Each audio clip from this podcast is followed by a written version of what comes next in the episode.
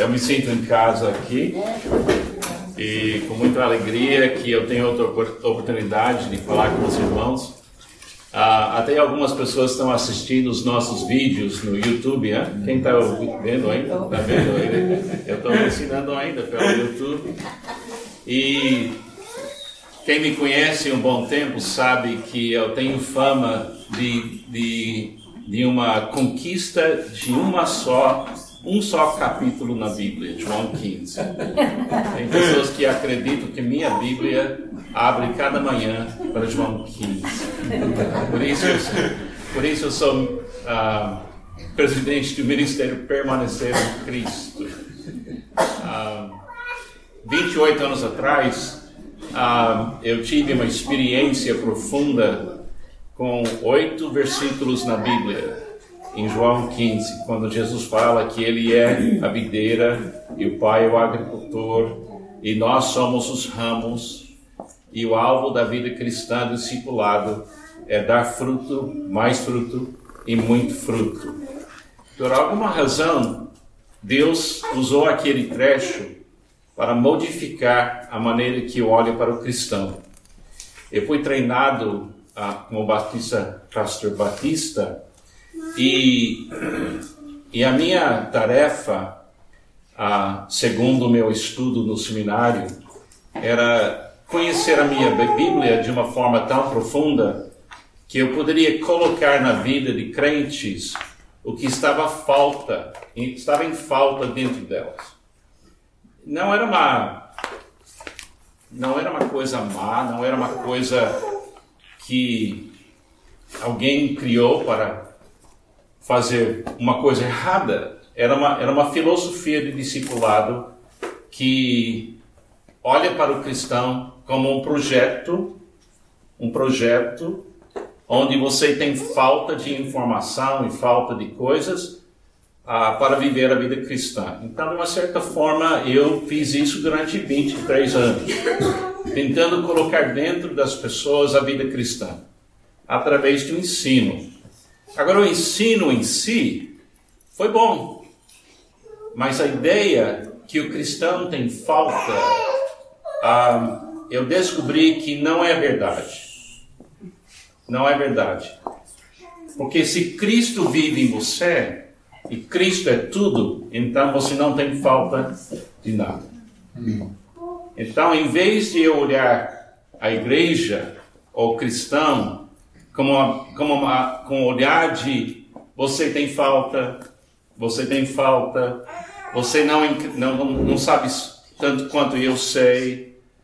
Em vez de eu avaliar uma, um grupo como este, mudou na minha mente que, olhando para vocês, se você tem Jesus, você tem a vida cristã vivendo em você.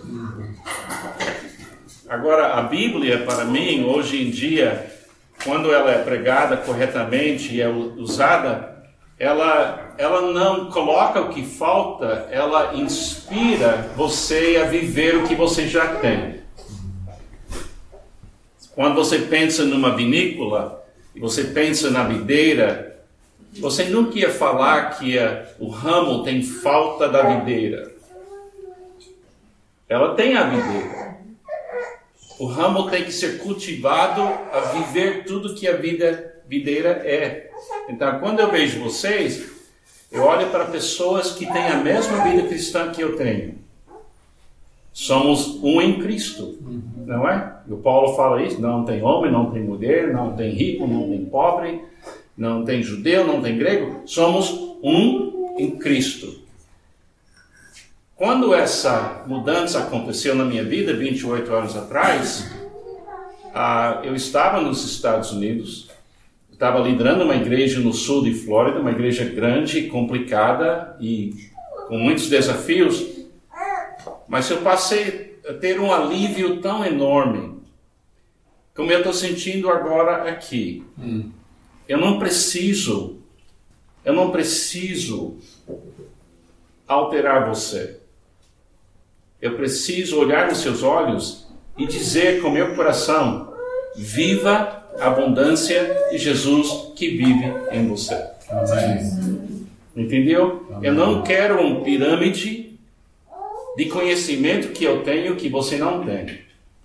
Porque eu entendo que se Deus me revelar alguma coisa, não é para consertar vocês ou modificar vocês, mas dizer: viva Jesus. Viva Jesus. Ele é, ele é tudo, está em mim, está, está em o pastor, está em todos nós, então nós somos o povo de Deus igualmente. Isso, isso me deu um alívio enorme de não olhar para o cristão ah, como uma pessoa que, que poderia precisar de muito conhecimento para viver a vida cristã. Por exemplo, quando eu cheguei no Brasil em 1979, como missionário, eu tinha que aprender a falar português, eu tinha que aprender a viver na cultura brasileira. Ah, Deus me deu uma esposa que foi criada no Brasil, então isso ajudou bastante. Ah, e até hoje ela é minha coach, ela me ensina português até hoje. Posso pegar isso? Água? Sim, obrigado. Mas chegando dos Estados Unidos, uma experiência me mudou profundamente, que foi uma preparação para o que eu acabei de falar. No Brasil, eu perguntava para os pastores quem é o melhor crente na igreja, na sua igreja. Eu fiz uma pesquisa com centenas de pastores e cada vez que eu vi um pastor, e um pastor novo na, no Brasil, quem é o melhor crente na sua igreja? E fiquei chocado quando eles falaram Dona Maria. E Dona Maria no Brasil é desse tamanho e muitas vezes analfabeta. Mas a pessoa que manifestava Jesus na igreja era a pessoa que nem sabia ler.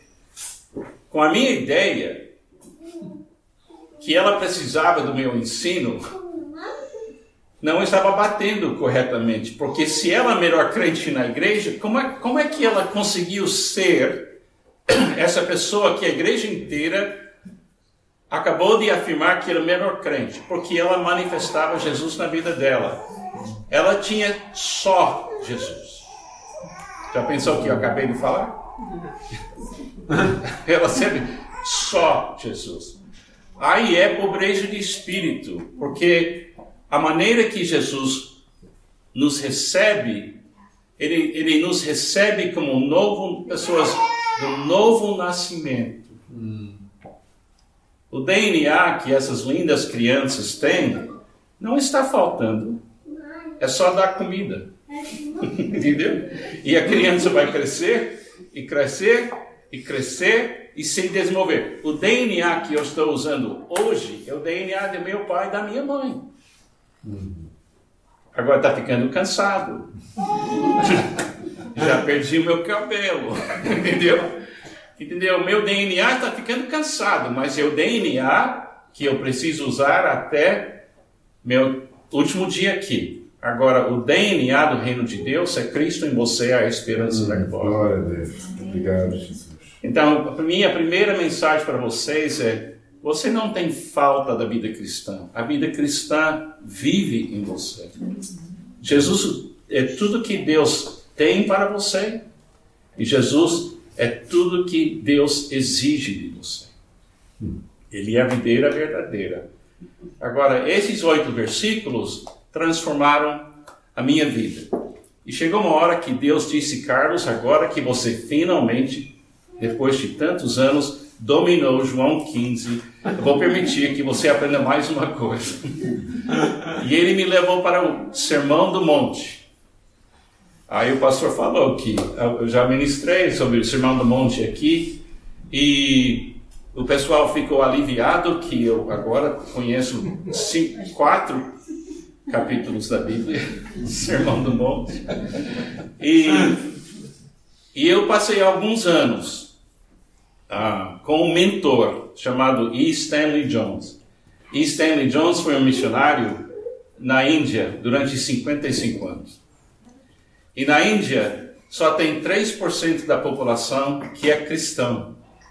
Então imagine que você vive no maior país em população do planeta, porque Índia acabou de passar para número um. Entendeu? Então, imagine que você tem um país que tem 1,6 bilhões de pessoas, é uma coisa assim, e 3% das pessoas são crentes, ou creem em Cristo. Qual é o problema? Então, Stanley Jones passou a vida inteira lá, e a conclusão dele foi muito simples. Para o povo da Índia, o cristianismo é o sermão do monte. Por alguma razão, eles entenderam que o que Jesus disse em Mateus 5, 6 e 7 é o comportamento verdadeiro para um cristão. Então, Stanley Jones era amigo do Mahatma Gandhi, que usou uma parte do Sermão do Monte da não violência uhum. e não odiar o seu inimigo para derrubar o poder do governo da Inglaterra e libertar para a democracia que tem na Índia hoje. E Gandhi falou para Stanley Jones é que vocês, o, o nosso povo não acredita em vocês porque você não vive o sermão, sermão. Hum. Aí, lendo esses livros de experiências do Stanley Jones, eu comecei a olhar o Sermão do Monte de uma forma diferente. E eu comecei a perceber que o que Jesus está descrevendo no Sermão do Monte é a, o amor, o amor nosso sendo aperfeiçoado por Ele.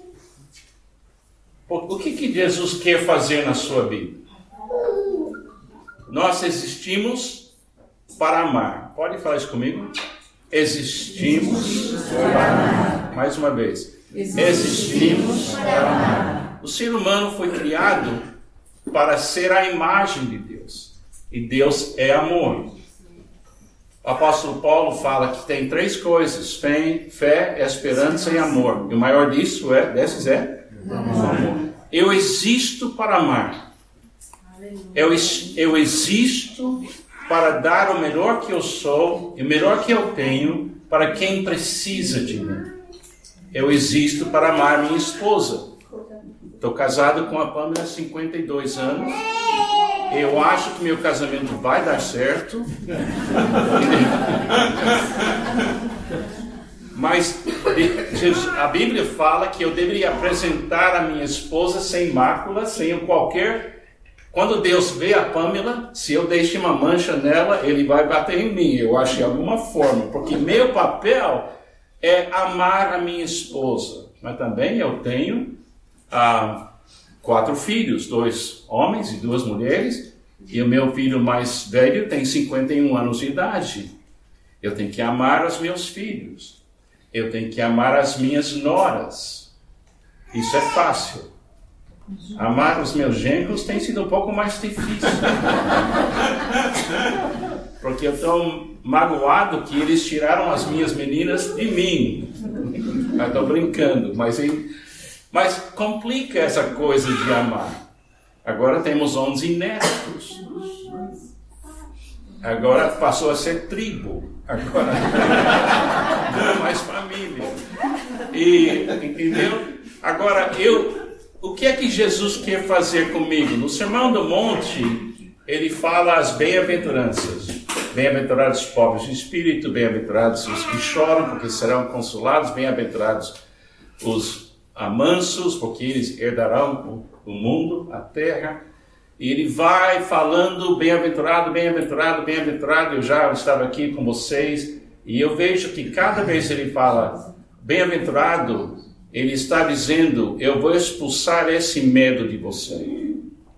Bem-aventurado, eu vou expulsar, porque em 1 João a Bíblia fala que o amor perfeito expulsa o medo. Hum expulso medo. E se a gente não é aperfeiçoado no, no amor, nós não somos aperfeiçoados no amor porque ainda temos medo. Então eu entendo assim que o Sermão do Monte é um caminho de Jesus expulsar meus medos, porque o medo tormenta, e quando a gente tem esse medo tirado da gente, a gente se transforma em sal e luz, coisa que beneficia, coisa que ilumina, coisa que preserva o que é bom.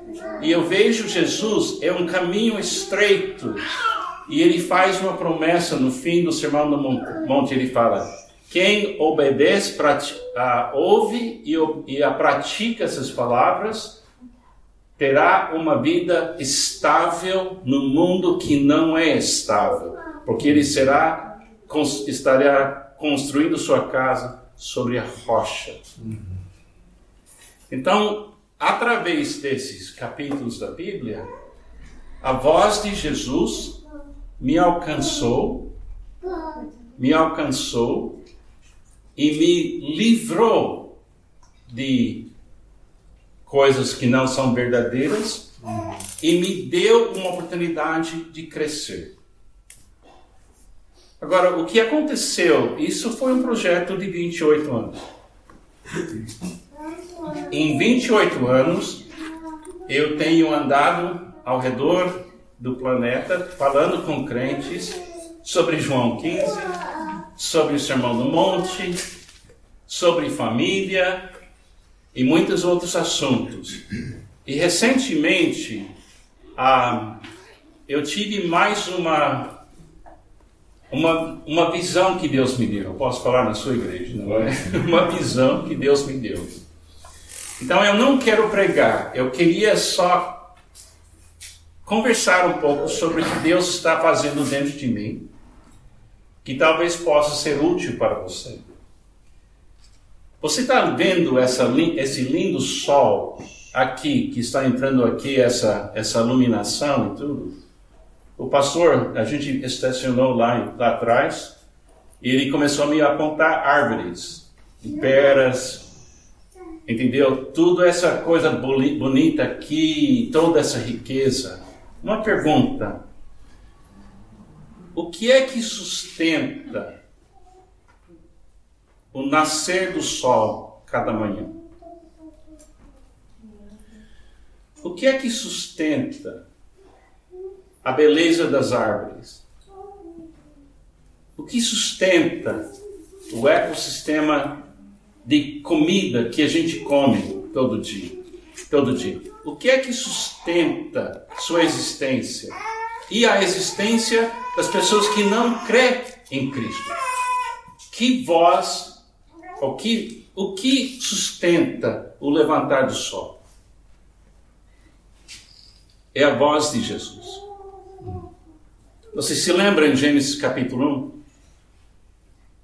Quando não existia uma humanidade, porque Adão e Eva não foram criados ainda, se lembra daquela história que o Espírito pairava sobre o caos? E Deus escolheu esse mundo, e esse mundo, eu acho que já, Satanás já estava envolvido nesse mundo. E Deus escolhe esse mundo para criar os primeiros seres humanos que iam carregar sua imagem e viver aqui. Então, se lembra que ele fala essa palavra? Haja luz. Se lembra disso? Haja plantas. Eu não tenho tempo agora para ler todo o trecho, mas Deus colocou no meu coração, de novo, compreender o poder e o valor da voz de Jesus. Você sabe que Deus pediu para seu filho, que é a voz, ele é o verbo, segundo João capítulo 1. E tudo que se vê, tudo que cresce, tudo que produz fruto, é fruto da voz do verbo. Eu me lembro que eu tinha muita dificuldade com a ideia da trindade durante muitos anos. Eu estudei muito sobre Trindade, mas eu nunca gostei da ilustração. Até Stanley Jones me ajudou mais uma vez. Stanley Jones disse sobre a Trindade. Ele disse: Você conhece a Trindade através da sua própria pessoa. Todos nós vivemos tendo no mundo secreto aqui dentro vontades. Eu quero comer pizza hoje à noite. Uma boa vontade. E depois sorvete. Esse meu mundo interior. Mas você não teria e você não ia perceber que eu gosto de pizza, talvez pelo peso, você ia ter uma ideia.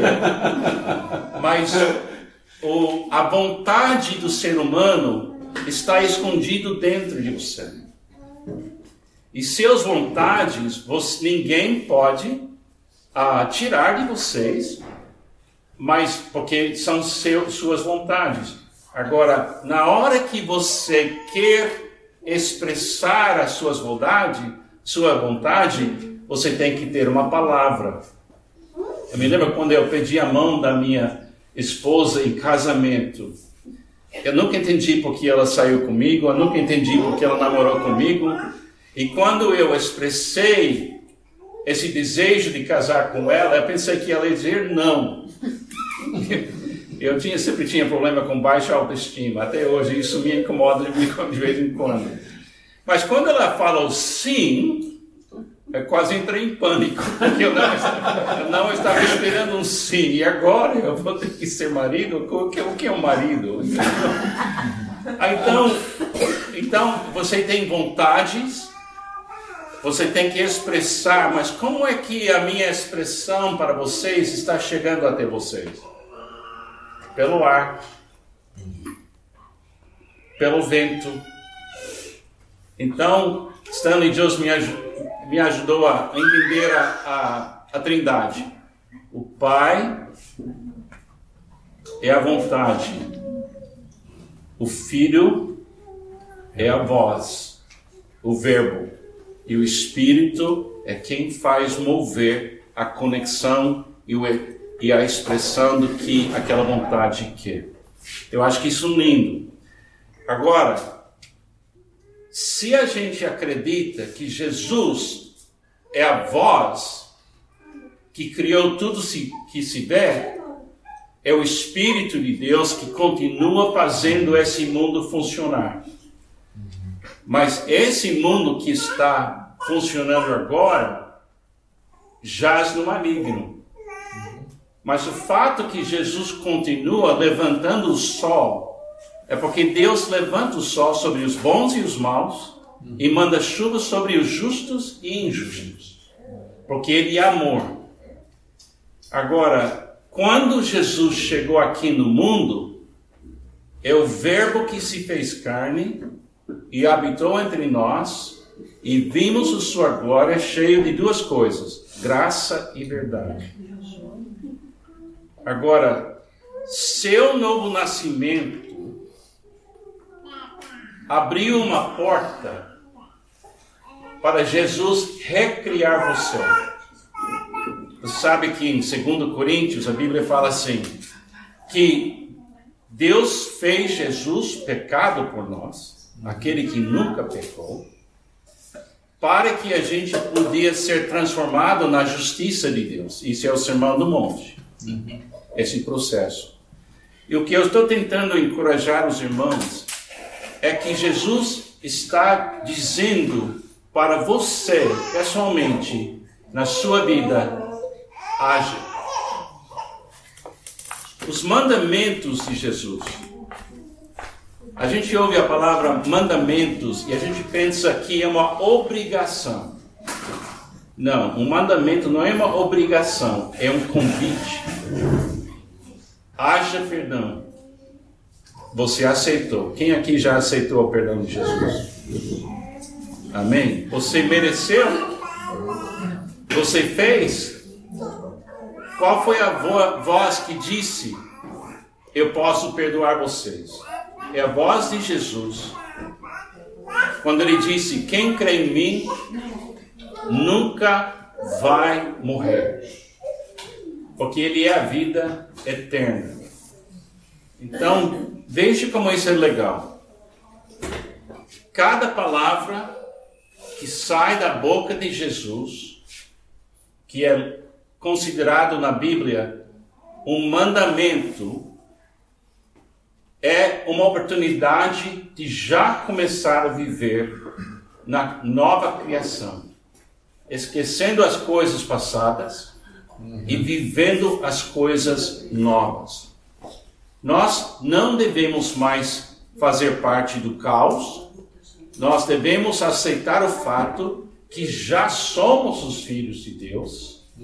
Ele já está aperfeiçoando a gente e Ele está convidando você a viver coisas novas. As bem-aventuranças é uma declaração de Jesus que está dizendo: haja abundância.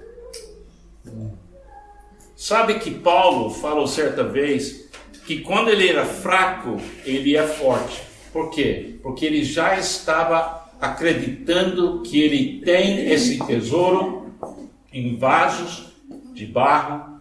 Tudo aqui que se vê é passageira, mas tudo que está em Cristo é eterno.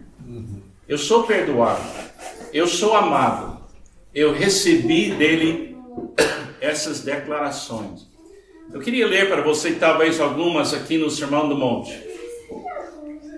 Haja bênção haja bênção. Você se você vive como abençoado? Sim ou não? Sim. Cada manhã você deveria abrir os seus olhos e dar graças. Você lembra que Jesus disse, a Bíblia disse, em tudo dá graça. Orai sem cessar. Alegre-se. Você não está mais como prisioneiro do caos. Você está na família de Deus, você já tem tudo o que você precisa para viver a vida cristã. Haja bênção, haja sal. Você acredita que a voz de Jesus é suficiente de fazer você parte da solução em vez da parte do problema? Você acredita que você pode ser uma influência positiva no mundo que diz não? Você é uma pessoa que diz sim. Sim, tem jeito. Sim, tem, tem poder. Eu não sei se eu estou conseguindo comunicar como isso mudou a minha própria vida espiritual. Eu entendo agora que tudo na minha vida já saiu do passado, já saiu do caos e agora eu já estou vivendo na nova vida que é em Cristo. E eu quero viver todas as declarações que dele diz haja. Por exemplo, Jesus fala também assim: ah, abandone a ira, Carlos Abandone a ira, Carlos. Ele fala isso em, em uh, Mateus 5. Ele diz, Carlos, quando você tem um conflito com alguém, vai logo, acha aquela pessoa, fala o que aconteceu, tenta reconciliar, porque nessa nova vida, ira não cabe mais. Você não está no mundo para ter ira ou, ju ou julgar outras pessoas. Ele, me, ele fala também em Mateus 5: não despreze um outro ser humano. Nesse aí se lembra que ele fala: você não deveria nunca chamar alguém idiota ou alguém uma pessoa louca. Por quê? No novo mundo você não despreza ninguém. Eu venho do Brasil, eu sou do Brasil agora e quem, quem aqui conhece São Paulo? Alguém aqui já passou em São Paulo? Agora, se você teve o privilégio de passar ao lado do rio Tietê, o rio Tietê é o rio mais maltratado no universo. Era um rio limpo e bonito, mas está sendo tão abusado há muito tempo e eu tenho que chorar pela condição do rio. Mas também criou uma, um caos de trânsito que é é mais poderoso do que a minha espiritualidade. Então, quando eu chego no Rio Tietê, à beira marginal Tietê, eu já chamei pessoas de muitos nomes. Muito pior do que louco. e a única coisa que me liberta de xingar as pessoas, que vem da minha origem como escocês e irlandês, que a gente usa bem as palavras erradas às vezes, ou de uma forma incorreta. A única coisa que me livre, me livra da minha frustração no Brasil, no trânsito em outras áreas, é perguntar para Jesus: Jesus, eu posso xingar esse pessoal? Né? Verdade, pastor. Eu sou muito fraco nessa área. Então, eu ando no meio do caos. Porque lá em São Paulo, se você quer ir para o aeroporto, de um lado da cidade para o outro, ou vai levar uma hora, ou pode levar cinco horas. Então você tem que sair com cinco horas de folga e quando dá certo, agora você tem quatro horas para esperar. Aí eu fico tão bravo. Até eu pedir para Jesus: Senhor, eu posso ficar bravo? E sabe o que aconteceu? Quando eu coloco a voz de Cristo no mais alto lugar da minha vida, ele me, ele me dá calma. O pessoal lá na minha igreja, que eu tenho 70, 72 anos de idade, eles, as, os mais jovens, eles me chamam o pastor fofo. Tem essa expressão em português aqui? É. Não é gordo, é, é mais é, é, fofinho, fofinho. Um pouco, é? É querido, não é perigoso. É, é, podemos até levar ele para casa com a gente. E a minha esposa que ouve isso, ela fala sempre para todo mundo: ele ainda é muito perigoso. Porque a Pamela me observa e a Pamela sabe quando eu estou vivendo debaixo da influência do caos ou quando eu estou vivendo minha nova vida em Cristo. Você lembra que a Bíblia fala que tem uma briga entre a carne e o espírito? Quais são os frutos ou fruto do espírito? Amor, paz, alegria, longanimidade. Eu queria ser esse, essa pessoa no marginal Pietite. Amor, paz, longanimidade eu, eu, mas se eu deixar Jesus ser a voz na minha vida nessas circunstâncias, ele me acalma. E ele disse: haja paz, Carlos. Haja generosidade, Carlos. Eu me lembro quando eu casei com a minha esposa Pamela, eu tinha 20 anos de idade e ela tinha 19. A gente estava cheio de sabedoria naquela época. Eu me lembro que alguém me falou que era minha, meu papel a ser líder do meu lar. Agora, quando você fala líder de um lar ou líder para o um americano, americano traduz líder em quem decide. Então eu falei, que bom, eu vou ser o líder do meu lar. Eu vou decidir tudo. Eu não preciso nem consultá-la. E foi um caos. Porque eu não sou o líder desse, nesse sentido. A Bíblia, sabe o que significa líder? Líder na Bíblia? o líder, se o masculino deve ser o líder do lar, a tradução correta é líder é quem ama primeiro. E nenhuma mulher tem um problema em cooperar com um homem que ama primeiro, perdoa primeiro. Alegra primeiro. Então o que aconteceu? Eu quase destruí meu casamento porque não estava deixando Jesus falar a palavra haja no meu no meu no meu casamento.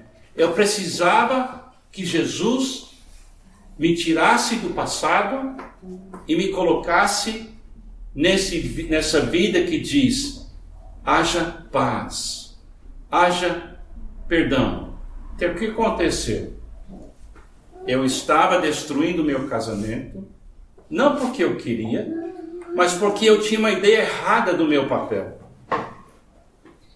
Deus, na sua graça, corrigiu isso, mas até hoje a minha carne pode entrar em ação. Você sabe disso? A carne nunca melhora. O Carlos da carne pode aparecer no marginal Tietê. O Carlos da carne pode impedir meu amor entrar na vida da Pamela. Mas agora eu tenho uma maneira de ele me ajudar cada vez. Eu pergunto para Jesus: Jesus, eu posso falar com a Pamela da maneira que eu estou falando com a Pamela? Sabe aquele jeito que o homem tem quando ele quer convencer? Ou quer ter razão? Alguém, uma mulher aqui já viu isso em algum lugar? Agora imagine eu que tenho esse dom de falar e, e, e contar histórias e usar toda essa capacidade para o mal. Hoje, quando eu pergunto para Jesus, Jesus, eu posso continuar falando com a Pamela desse jeito? Quantas vezes você acha que ele disse sim, Carlos? Pode continuar. Em 52 anos ele nunca me disse sim. Porque Jesus nunca vai dizer mais sim para mim, para qualquer coisa que não é o amor que ele quer que eu entregue a cada dia. Faz sentido? Faz sentido? Então, a voz de Jesus liberta a gente a começar a viver o que vamos viver eternamente. Então eu quero trazer uma coisa prática para vocês. Dentro de você e dentro de mim tem uma. Agora essa palavra eu estava recebendo um coaching. Hierarquia. Hierarquia. É assim? Deu certo? Hierarquia. Mais ou menos? Porque essa, essa palavra, Pamela não estava aqui para me ajudar a falar. E é. Mais ou menos.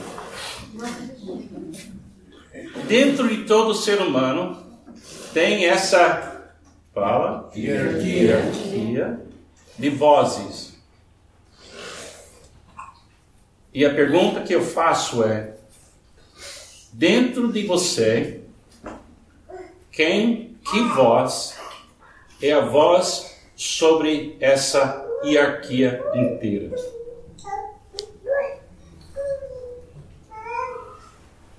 Tem que ser Jesus. Você lembra quando Jesus disse: Se você quer ser meu discípulo, você não pode amar mamãe, papai, irmãos, irmãs e sua própria vida. Você vai ter que negar para ser meu discípulo. A voz do seu pai, da sua mãe, dos seus irmãos, das suas irmãs e sua própria voz não pode ser a voz suprema na sua vida. É a voz de Jesus que tem que ficar aqui em cima. Por exemplo, meu pai faleceu quando eu tinha 10 anos de idade. Agora 72 anos, então isso significa quase mais de 61 ou 2 anos atrás. Eu estava ao lado do meu pai quando ele morreu de um infarto. Meu pai era alcoólatra, meu pai era um homem muito bom, trabalhador, pai de sete filhos, eu sou caçulo da família, eu sou príncipe Charles. Eu nasci depois de seis meninas. Então, meu pai nunca me maltratou, mas ele maltratou muito minha mãe quando ele estava bebendo e as minhas irmão, irmão, irmãs quando ele estava bebendo. Então, todo fim da semana, eu tinha que dormir ao lado do meu pai na cama dele. Por quê? Porque ele não me agrediu. Eu era a única pessoa que poderia ficar perto dele quando a voz maior na vida dele era a bebida. Porque a bebida tem uma voz.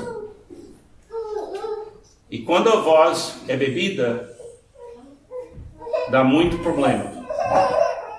Quando ele morreu, eu entrei em depressão e a voz na minha mente, em primeiro lugar, era: não é justo, não é justo, não é justo, porque alguém tirou meu pai. E essa voz me transformou no pior pessoa no meu bairro. Eu não era fofinho. Eu era perigoso. Entendeu? E essa voz não me permitiu ter paz. Até com 16 anos de idade, alguém me levou para a igreja e eu aceitei Jesus como meu Salvador. E aos poucos a voz de Jesus subiu e subiu e subiu até o ponto de eu todo dia ouço a voz de Jesus e ele me freia quando ele precisa, ele me anima porque ele é a voz a mim. Agora, se meu pai entrasse na porta dessa igreja hoje, ele continua sendo o único homem que poderia parar meu mundo. Porque, porque isso é o poder de pai, poder de mãe, poder de família.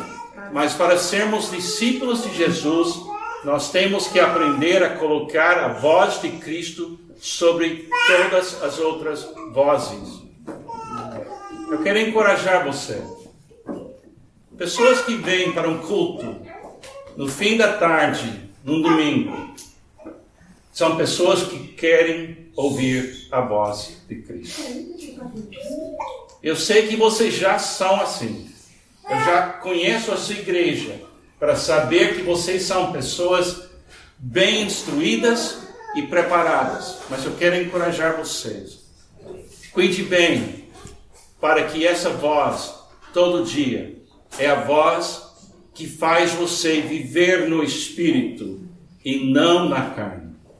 Eu continuo tendo minhas fraquezas. Eu continuo sendo, como Pamela fala, perigoso. O que ela se quando ela fala perigoso, ela não está me dizendo que eu sou ruim.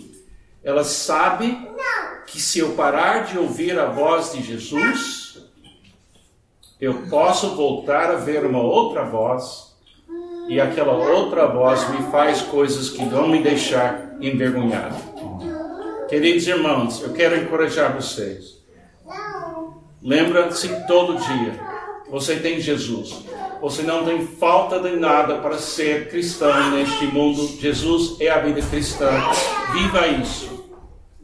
Mas também tenha certeza absoluta que na hierarquia de vozes, a voz na sua vida, que é a voz que ativa você e a voz que para você, é a voz de Jesus Cristo. Eu estou aprendendo isso até hoje. Eu quero encorajar você. O poder da voz de Jesus na sua vida é absoluta, é permanente e não tem nenhum poder nesse universo que, só pode separar você do amor de Deus em Cristo Jesus. Amém. João 10 diz: As minhas ovelhas ouvem a minha voz. Quando a gente ouve a voz, a gente transforma, transforma a igreja em um pastor, Jesus, e um só rebanho. Todo mundo vivendo na luz de Cristo. Ainda estou preparando esse material.